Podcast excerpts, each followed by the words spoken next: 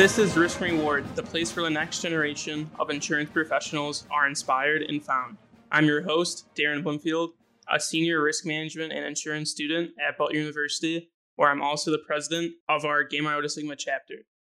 Our guests for this episode are producers at Gregory and Appel, an independent insurance agency in Indianapolis that has been serving the community since the 1880s. The company is now on the fifth generation of the Appel family. Welcome, gentlemen. Let's start by introducing yourselves and a brief description of your specialty. My name is Tyson Vaughn, Vice President, Property and Casualty at Gregory and Appel.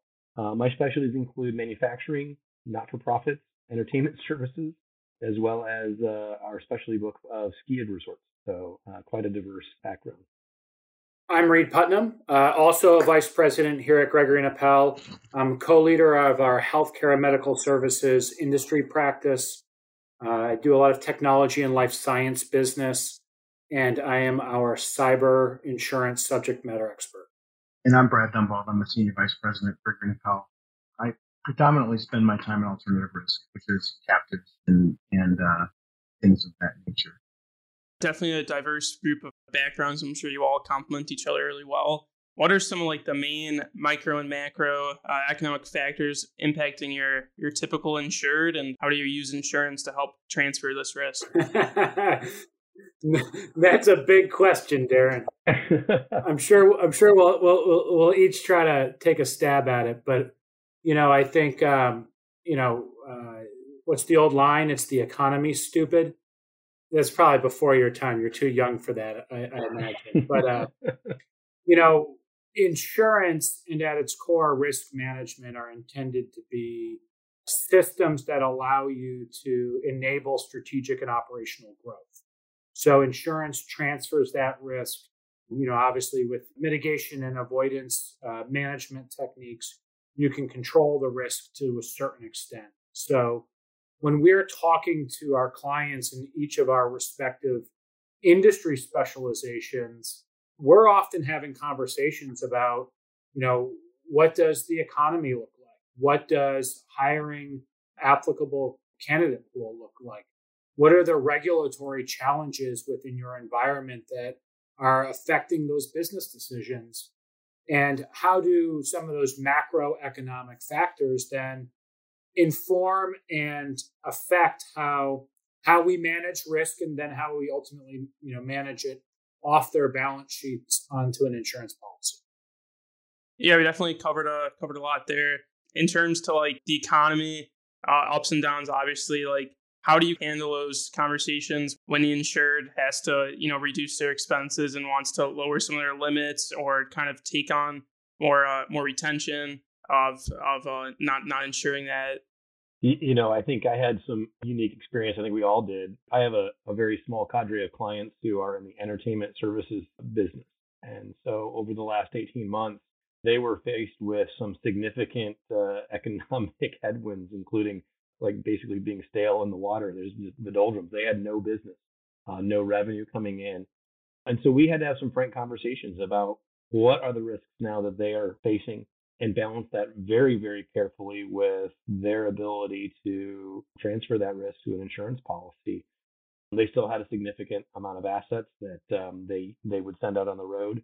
So there's that challenge of of saying, you know, you don't have operational exposure, but you still have an asset exposure. And how do we go through that process of best managing it, best insuring it, but also reducing their costs because they they literally had no revenue coming in. And so that's that's a you know that's a fairly easy conversation to have because you're you're doing the very best you can to try and help them protect what they have by way of an asset, but at the same time, you know, they, they really have to to, to budget uh, on a going forward basis. So I think there's a lot of that conversation going on with the economic headwinds that we have of where do you where do you draw that line and, and trying to understand uh, your customers and the insured's appetite for risk and what their their needs are at that point in time.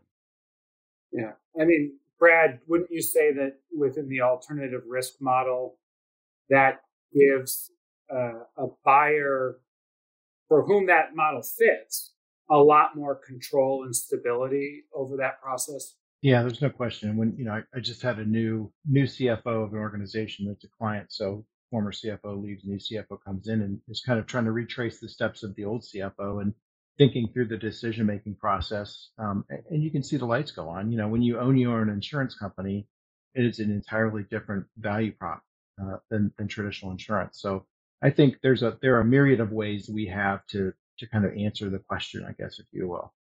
Mm-hmm. Yeah, on on like the the captive side of that, you just mentioned uh, kind of running your own insurance company, uh, keeping it like in house. How do you gauge the, the client's appetite for risk with that, and even like the sophistication of the buyer? You just mentioned, you know, one CFO to another CFO.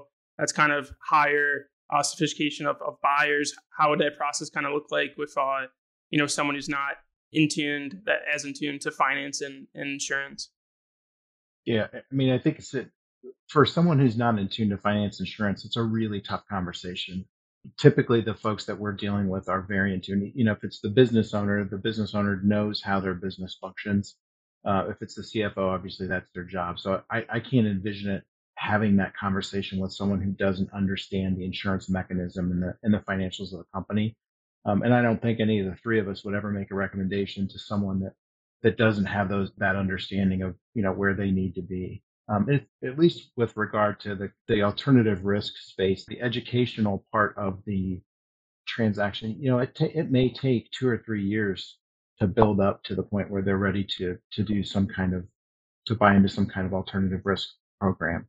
The education is incredibly important. Yeah, so some insurers are just uh, you know price sensitive buyers that really just want you know coverage for a contract or like bare minimum limits. How do you tell you know the service that the insured wants from you, or would you kind of look out, uh, like search out uh, some some clients that want you know that more of the relationship business versus like that sales guy you know coming in 36 days out from a renewal? I think that's um, part and parcel of one of your early discovery conversations with a prospective client. And I think not only are, are we striving to learn about about their businesses and their risk and their risk management program, but also, you know, what is the nature of their their philosophy towards risk and what is their buying dynamic? You know, are they a transactional buyer uh, and they treat insurance like a commodity? Are they a relationship buyer? who you know might want to be you know um, let's just use the phrase wined and dined a little bit right then you have the the role and i think all three of us you know and probably a hallmark of our firm is the tr- the role of the trusted advisor so you know where we're not we're not we don't necessarily view ourselves as salespeople but that's an aspect of what we do but a consultative consultative advisor. You know, at the end of the day, how can we make our client an educated insurance decision maker? Right? How do we put the resources and tools around them that allow them to make the best decision for themselves or for their company with the most information available? Yeah, it like makes a lot of sense. Uh, just giving that advice and offering the, the best suggestions to your clients, and then making sure that they can make a you know informed decision. And then, I mean, you mentioned like the professional kind of advising team, like of the businesses. Obviously, the insurance agent is on that team along with you know the accountants, lawyers, and and bankers. Uh, mm-hmm. Can you tell me of, of like a time where you like made a recommendation for a certain limit or certain coverage, and then uh, the client decided to go a different way? sure. I'll, I'll, I'll tell this really quickly and then I'll move on. Um, I had a client who was on a a large deductible workers' comp program a year ago. The, their losses have really reared up and bit them, and so given their size at the time, we presented an option on a guaranteed cost program. And for one reason or another, they chose to go with the guaranteed cost program against my advice and then turned in the best loss year that they've had in a decade and ended up paying considerably more on a guaranteed cost program than they would have paid out of pocket on their claims plus their fixed costs. Oh, and by the way, they they've grown significantly over the course of the last year due to the, the growth in their industry. And so now their guaranteed cost program has functionally doubled. even though they've got a, a better overall loss picture on on the current year. Now, current year is not trended, not developed, still very green, but you know that's a client who went in one direction because they they viewed it from one perspective and made a decision according to that. Yeah, that that sounds very expensive. So how would you, you know, maintain that relationship? I mean, you mentioned earlier like the buying philosophy like of the client. Obviously, in this case, you gave a strong, you know, suggestion, and then uh, you know, a claim came in because they went a, a different way. Like, how do you kind of maintain this relationship for the next renewal, or kind of learn and grow from from that experience? You know, I, I think at the end of the day, it's our job to be of service. If you're going to play the role of the trusted advisor, at the end of the day, your job is to be of service. So it's to continue to provide the resources and the tools and the, the, concierge service that, that continues to allow them to make the best decisions. And if we're of service um, at the end of the day, then I think that relationship will survive if it's meant to survive. And from that service standpoint, how do you recommend a young producer, you know, someone a little inexperienced coming into the industry, like builds mm-hmm. credibility mm-hmm. with with their clients so that they can prove that they have understanding of the product of insurance and how it applies to specific mm-hmm. uh, aspects of, of the business that they're approaching? Like, how would you recommend that they create that that sense of them being like the trusted advisor? Tyson, you want to take this one? Sure. You know, I think the um, the piece of advice that I I think too often goes goes ignored is the ability to say I don't know the answer, but I'm willing to put in the work and the research and do my homework to come back to you with with what is a valid and well thought out piece of advice.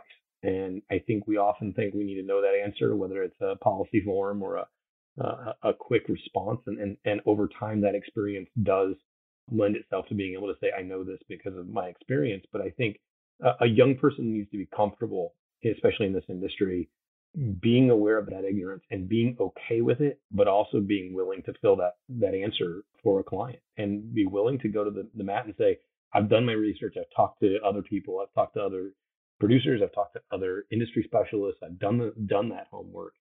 And based on on what I'm aware of, this is the best information I can provide you and the advice that I would give you. And I think that goes a long way to the buyer saying, this is a person I can rely on. Early on in my career as an insurance broker, one of my mentors, you know, explained to me that, you know, there's uh, there's more than one way to sell insurance, right? Um, and you know, understanding your client is is probably key to that. But I would really encourage a young insurance professional to be a student of the craft. And I have seen way too many insurance agents, insurance brokers hired for sales acumen. Their organizations believe that they'll get around to teaching the insurance, and they never quite do. And eventually, that person hits a ceiling where they're now trying to, to serve someone who's been buying insurance longer than they've been in the business and may not be the expert at the table. And so there is a tendency if you've not put the homework in that you can really you can really kind of hit a ceiling. And so, you know, understanding the coverage, understanding how underwriting works and thinks, understanding how audits are processed, understanding what a claim feels like. Um, you know, being able to talk through the more esoteric aspects of coverage. I think those are really, really key and important things that too often go go underserved. You know, the one thing I would add too, Darren, is that you know when you're young and new in the business, you don't have your own set of stories to tell, right? So um, the thing that I encourage the the younger producers in our office is, you know, spend a lot of time with your colleagues, listen to what they're going through with their clients, learn from their experiences, take those stories that are theirs and, and make them your own. And you know, you don't attribute it to as having happened to you, but you know, the example is, hey, I just had this happen to a colleague in my office, and here's how they solved the problem. That kind of a thing. So I think the more that someone who's young in the business just listens to what's going on around them and, and develops that set of stories um, and attributes them properly, of course. Uh, that's a good way to establish some credibility with with a with a client uh, early on in a relationship. That's a, that's a great piece of advice, Brad. One of the things that I recall someone we all know very well, Roy, um, once told us, told me very clearly was the use of the word "we" is a very, very, very powerful tool, when, especially to a young person in the industry. You're speaking on behalf of the firm, you're speaking on behalf of your team, you're speaking on behalf of the group and saying, we believe this is the truth or we experience this. And that changes the dynamic because you're part of that team, you're part of that that knowledge base. You may not have it firsthand, but boy, by saying we experienced this, that that can be very, very empowering to to a young person and inclusive inclusive of them learning and, and being able to show off their knowledge. Yeah, I think that can add to like the confidence of, you know, someone just starting off, you know, not really having like the experience, but then like you're saying, using the we of you know I have people behind me. Like I'm not alone on my own island. I'm uh, around people who want to help. Like I think that's that's huge, uh, especially like not even just on the sales side of it, but also just kind of the getting experience and developing you know yourself as a, a young producer. And now let's take a moment to hear from our sponsor. Gregory and Appel helps organizations and people grow through tailored risk management strategies. They are here to help you in your adventure, both in the office and in life. Want to take your career to new heights? Head to gregoryandappel.com slash careers for more information. And now let's get back to the episode. So Brad, can you kind of talk about like the transition from, you know, working for like a publicly traded retailer to the independent agency kind of feel? Uh, what's kind of the pitch to to insureds like different or have you noticed like any change in like the resources that you you have market access or, or other types of resources yeah i think i've I went from a privately held broker to a publicly held broker back to a privately held broker. So I've kind of been through the transition. But you know, at the end of the day, publicly held brokers have quarterly earnings calls, and those are the bell to which they answer. And I'm not saying that you know it's a it's a bad system. It's just different. When when you're an independently owned, privately held broker, you don't have those quarterly earnings call pressures. Uh, you can make decisions that are based on the the, the needs of your client. And our leadership team here has been incredibly uh, open and willing to do that when the need arises. So, you know, there are things that we'll do that, that you couldn't get past a publicly held broker just because financially it doesn't meet whatever metrics they're using for, for their definition of success. I think that's, that's certainly the biggest thing. Makes sense. Also, back to what we were talking about earlier, like the set of stories and, you know, mentors taking interest in you. Uh, but then we also kind of talked about learning the behind the scenes of the products, how like claims work, and just being able to talk through a lot of different circumstances with the insured. I kind of think there's a few different ways to to gain that experience. Either you go to the retailer side and get that hands-on training and hope that your firm wants to invest in you and, and develop you, or you know i think you guys ended up you know going to the carrier side first before you went to like the, the retailer side so you kind of had that that background uh, understanding of of what the underwriters are doing and how carriers are profitable or how they actually like get in and underwrite. Like can you kind of talk about that? Yeah um, so uh, tyson and i both came from from the carrier side. Uh, i spent some time at chubb and he spent some time at travelers. Um, and then then andrew appel called us up. And we came over to the uh, the, the, either the light side or the dark side. I don't know which perspective we're on, but uh, I would say that um, having an underwriting background and then coming over to the pro- a production role, if used appropriately and correctly, can be invaluable. But sometimes, you know, or particularly early on in our transition, and, and Tyson, I don't want to speak for you, but uh, sometimes I had to remember to put my underwriting shoes uh, away in the closet and put on my uh, my production shoes, if that makes sense. Um, because it, again, is is an, a, an experience and a job where you'll learn insurance, you'll learn you know how the sausage is made behind the counter, but not all of that is is always valuable to a client when they're being of service, right?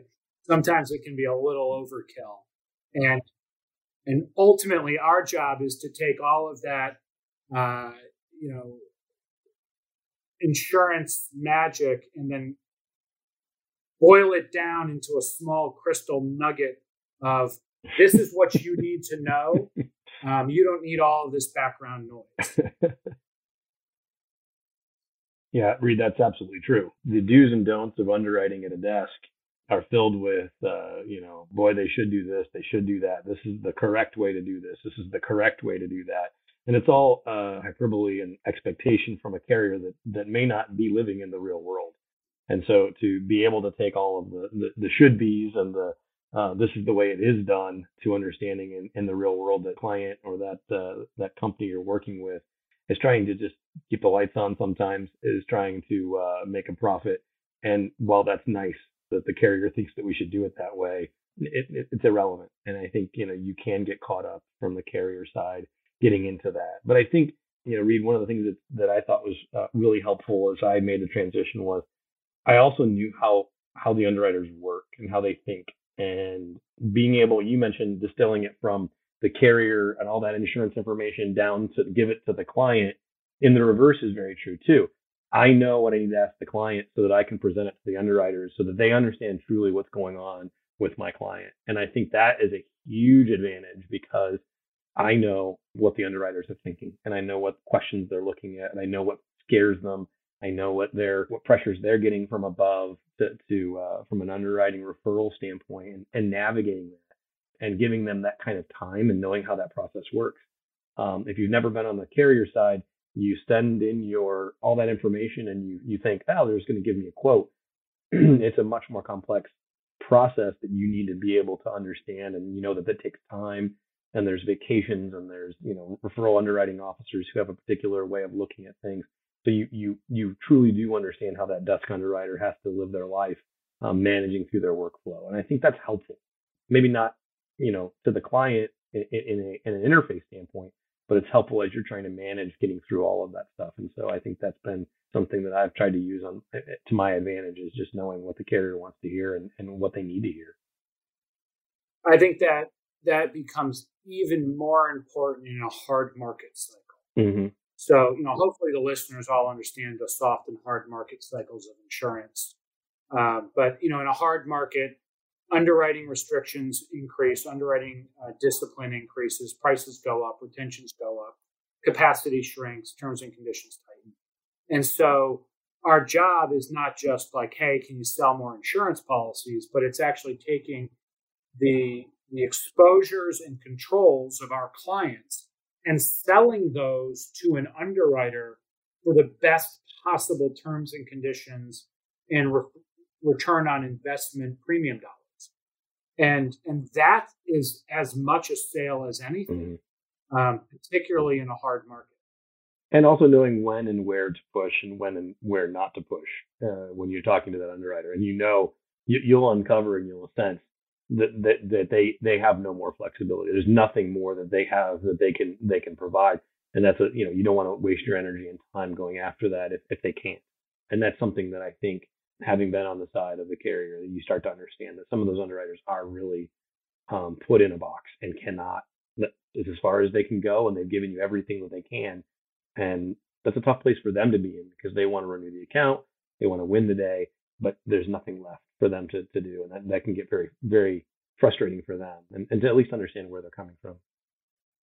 Yeah, a couple of things to elaborate upon is we talked about, you know, a change of speed coming from like the carrier side, going to the retailer side. Like I think that was an adaptation you guys talked about, kind of like you're not really underwriting the account. You're just kind of gathering all the information and that's someone else's job to take take the risk on. And so I think adapting to that and then also like the insight that you you've gained from like the carrier side knowing how they work and how to make like the best submission possible and even like getting information that they haven't asked for yet but you would know they probably want this loss run or they'd want you know a risk management report on how they're doing this just to make it like a quicker process for the underwriter because like you said you know in the, in the hard market it's uh, a game of balancing time and opportunity they don't have a chance to underwrite every account. So uh, making sure that you're presenting your client in the, the best way possible, that that underwriter is going to want to look at the submission and going to turn it around quickly to get coverage. Yeah, I mean, we're not underwriting the account anymore. Um, and certainly, you know, we're not taking the risk ourselves. But I think so much of the job of an insurance broker has has really become the job of a risk management consultant. And so, um, insurance may just be the way we get paid, if that makes sense. And um, it's about helping a client think through, you know, you know, recognizing what the risks and exposures are. Um, what are the hazards? Mm-hmm. You know, are you avoiding them? Are you mitigating them? Are you accepting them? Are you transferring them? You know, you know, what are the contractual or regulatory implications, you know, that come down through your industry? Um, you know, and you know, and how are you anticipating emerging risks and putting programs in place to um, enable again your strategic and operational growth despite those those risks. Um, and so there's still a high degree of analysis that goes into what we do on a daily basis. Yeah, I think that's huge. You know, being the the boots on the ground, and you know, like you said, you are selling insurance, uh, getting like the commission on that, but then you're you're doing more than more than just that. You're doing like the, the risk management and consulting. And how does that you know advising of of like a, a year long process? You have multiple occasions to uh, you know talk to the insured about these coverage gaps, or you know if you're expecting a big rate increase, how are they going to budget for this? How does that value add uh, help differentiate yourself from from other uh, producers? Yeah, I think the more often you communicate with clients, better, right? Obviously, that's the, I think that's the most important thing in terms of, you know, Reed kept saying being of service, being of service, being of service. And, and that's really what we're trying to do. We're trying to be of service. So you don't want to get bad news at the last minute and you don't want one option at the last minute. What you want are multiple options, if, if at all possible, right? Um, if there's going to be bad news, tell me how to lessen the bad news. So communicating with a client is not a two weeks before their renewal date. It, it is a absolutely a constant thing. And I think as you develop those relationships with your clients, they're calling you. You know, you talked, Darren, you talked a little bit about being on that team of advisors. You know, when when something is going on, they're going to call all of their team of advisors and run it past them. And it's going to give you yet another opportunity in the year to to talk to that client about whatever it is that's going on. And we do a lot of even smaller communications. Hey, can you just take a look at this contract? You know, we don't practice law. We don't profess to practice law, but that's one of the things that we do is that we look at that contract as it relates to their insurance program. Do we have the appropriate coverages in place? Do we have the appropriate limits? Is there anything outside of the insurance provisions in a contract that that may bite us down the road? So it's that constant um, involvement with the client throughout the year that really it doesn't necessarily eliminate the bad news or the, or the tough conversations but man they they know that you've done everything that you can during the year to, to mitigate those situations and give them as much runway to, to react as possible. So being the boots on the ground you're the, the people that are actually talking to the insured in office advising them but then you also have you know other resources that you're you're using. You can uh, use a wholesale broker when your standard market underwriters are declining this submission based on loss history or limits, capacity, just whatever they don't really like in their appetite. How do you uh, recommend figuring out the rest of, of the market to someone who's just starting off and, and how to, uh, you know, really like craft that story of your insured. So like these, these other resources that aren't necessarily, you know, in your company really understand like what your client is doing. Sure. Sure. I think that was one of the, the, the larger learning curves for me coming from the carrier side was getting used to the need for and the, the knowledge of what, what wholesalers were out there and what relationships you really need to develop in that space. Um, there are times when you know a standard market carrier can handle everything, uh, Main Street business, manufacturing, things that are very I don't want to say easy, but but certainly things that are much more mainstream. And not everybody's doing mainstream stuff, and so you do run into things where you're looking for access to markets that you simply don't have. And you know, we're fortunate, Gregory and Appel, to have a very very broad direct relationship, uh, carrier carrier relationships. And in most cases, we do have the ability to do that. But you know, we do run into a lot of clients that don't have that that they don't fit. And so I think as you, if you were starting out in this business, I think getting to know and getting to develop a good relationship with two or three wholesalers who can can really deliver. You know, I've had some some folks who thought were doing a great job and all of a sudden dropped the ball and cost me the business. And so you're really relying on them to deliver something uh, to you that will you can deliver to the client. And uh, so a good partnership and good good relationship is is imperative. And finding a wholesaler who has access to to a really wide variety of markets and um, is important. So you know, Brad and I are actually working really really closely with a wholesaler right now, trying to get a couple of things done, and, and he's working his tail off to get it done for us. And that's that's a that's a good feeling because you do feel like they're they're really they're they're trying to get you the right answer. So yeah, having someone with a broad broad appetite and someone who's going to work hard. I think uh, that those are two things that I would really look for. I I would add to that, Darren, that the right wholesaler can actually add depth to your bench. I use a I've got a relationship with a broker out in California, wholesale broker who's an attorney by training and education. He does 90% of my management liability um, because he's an attorney and he can speak to the contract and speak to uh, the suits that we invariably get in as an attorney. And I, I, find that incredibly valuable. I don't have a law background, so having that extra depth of knowledge is a huge benefit. So I think there are a lot of things to think about when you're when you're pairing up and partnering up with a with a broker. But you know that's the neat thing about the industry, right? There are so many ways to go. I mean, I, I know people who started working for Lloyd's, you know, early in their career, or did a stint when they were in college and, and you know worked at Lloyd's for a summer or something like that. So the industry is is so diverse and so vast that there are just lots of um, you know lots of opportunities out there for people coming into the industry. And I, I think generally speaking, the industry is probably aging too, and, and offers lots of opportunities for someone who's uh, kind of willing to learn the trade, so to speak. So, how did you kind of figure out how close you wanted to be to the insured? Yeah, that's a great question. I mean, all three of us actually started out as underwriters, and you know, while that has definite benefits, it for me the exciting thing is to be involved in my clients' businesses, you know, and watch them have these incredible successes and grow their businesses. And you know, unfortunately, sometimes the failures come as well. I think it's incredibly uh, exhilarating being a part of of their uh, team of advisors and being that close to the business. So that's kind of where I was drawn from just me personally. From my background, Travelers was, was very adamant that the middle market account executives try to move into that trusted advisor role and visit with clients, with with the producer, with the agent who is responsible for that client.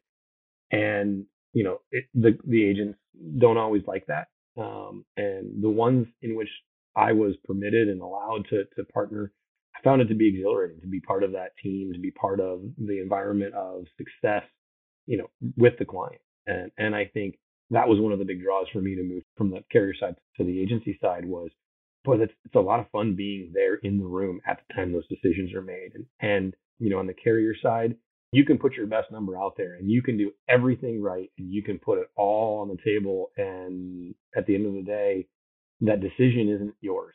Ultimately, it's the agent and the insured's decision to make it either move to your quote, move away from your quote. You can you can be involved, but but boy, being in the room when that decision is made and being part of that process of selling it is is exhilarating as well. But those relationships that you have with your your clients, as Brad said, those are those are so meaningful. They're, they're just they become they become more than just business relationships. They become friendships, and that is that I wouldn't trade that for anything. There's some there's some folks whom I represent whom I just absolutely just want to spend more time with, um, just because they're just good people and good friends, and, and I think that that's a really really valuable part of being on on the retail side of things. So on the agency side, it's obviously more you know sales orientated. Can you kind of take me back a little bit to your first few like sales calls going to the insurance office and playing it out and what was kind of like the prep like before some mock sales pitches to people in in house or how would you kind of get stress tested for that i'm going to date myself a little bit by saying my, my, basically i got a i got a phone book and a phone and, and pretty much a slap on the back and said okay kid go get them kind of kind of thing. But you know in terms of prep that, that's not true. That was very much in jest. You know the biggest thing for me and the thing that I, I tell new producers who come here is that, you know, I, and I, I think I could probably speak for Tyson too, but mentoring a new producer is really fun. And I will say to new producers, Hey, look, if you want some gray hair in the room on this meeting, take me with you. You know, I'm happy to sit in the room. We'll bounce things off each other. We'll, we'll kind of ham and egg in front of the client to, to get kind of the information that we're looking for or to push the direction uh, of the conversation, you know, forward. But certainly mentoring, finding a mentor within the organization, you know, that's just good advice generally, right? But um, we're definitely an organization that, that offers that. And I think uh, you walk in anybody's door in this place and they're going to say, yeah, absolutely. I've got time to help you. That's the first biggest thing. Yeah, well, we definitely covered a, a lot of ground here. Something stuck out to me is the importance of service. We really touched on that a lot in being a member of, of that advising team and really representing the, the insured's best interest.